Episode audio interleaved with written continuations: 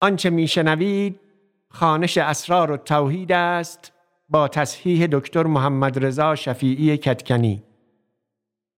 کتابخانه موقوفه فرهنگی ادب تابستان سال 1401 خورشیدی.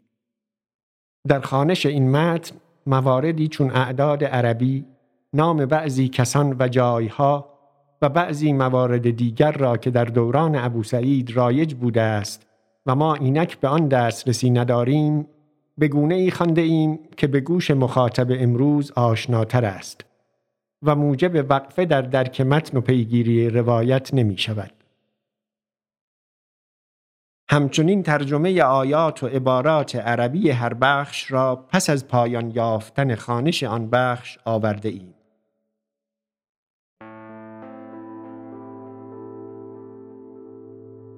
اسرار التوحید باب اول.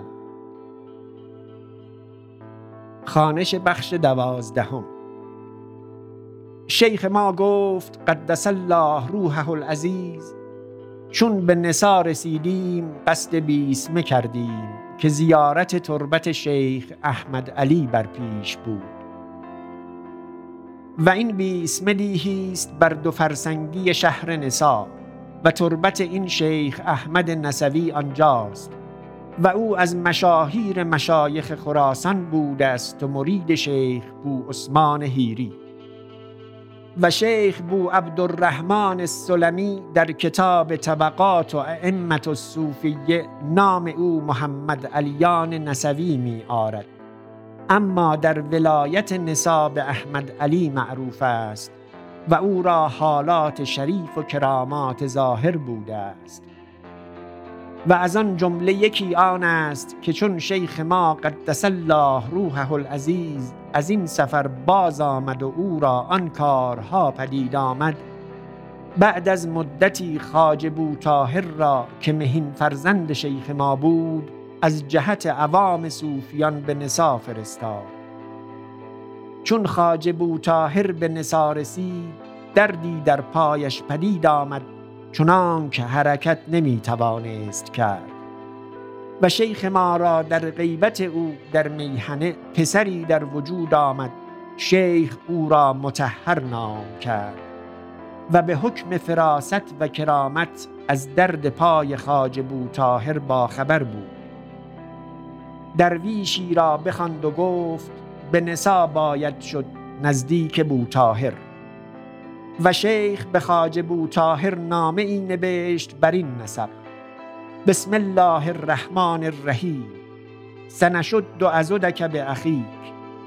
به ما رسیده است که وی را رنجی باشد از درد پای. به سر خاک احمد علی باید شد به بیسمه تا آن رنج زایل گردد. ان الله تعالی. چون نامه به خاج بوتاهر رسید قصد زیارت بیسمه کرد. و او را به محفه از شهر نصاب بیسمه بردند. و یک شب بر سر خاک شیخ احمد علی مقام کرد. دیگر روز حق سبحانه و تعالی او را شفا داد و آن رنج به کلی زایل گشت.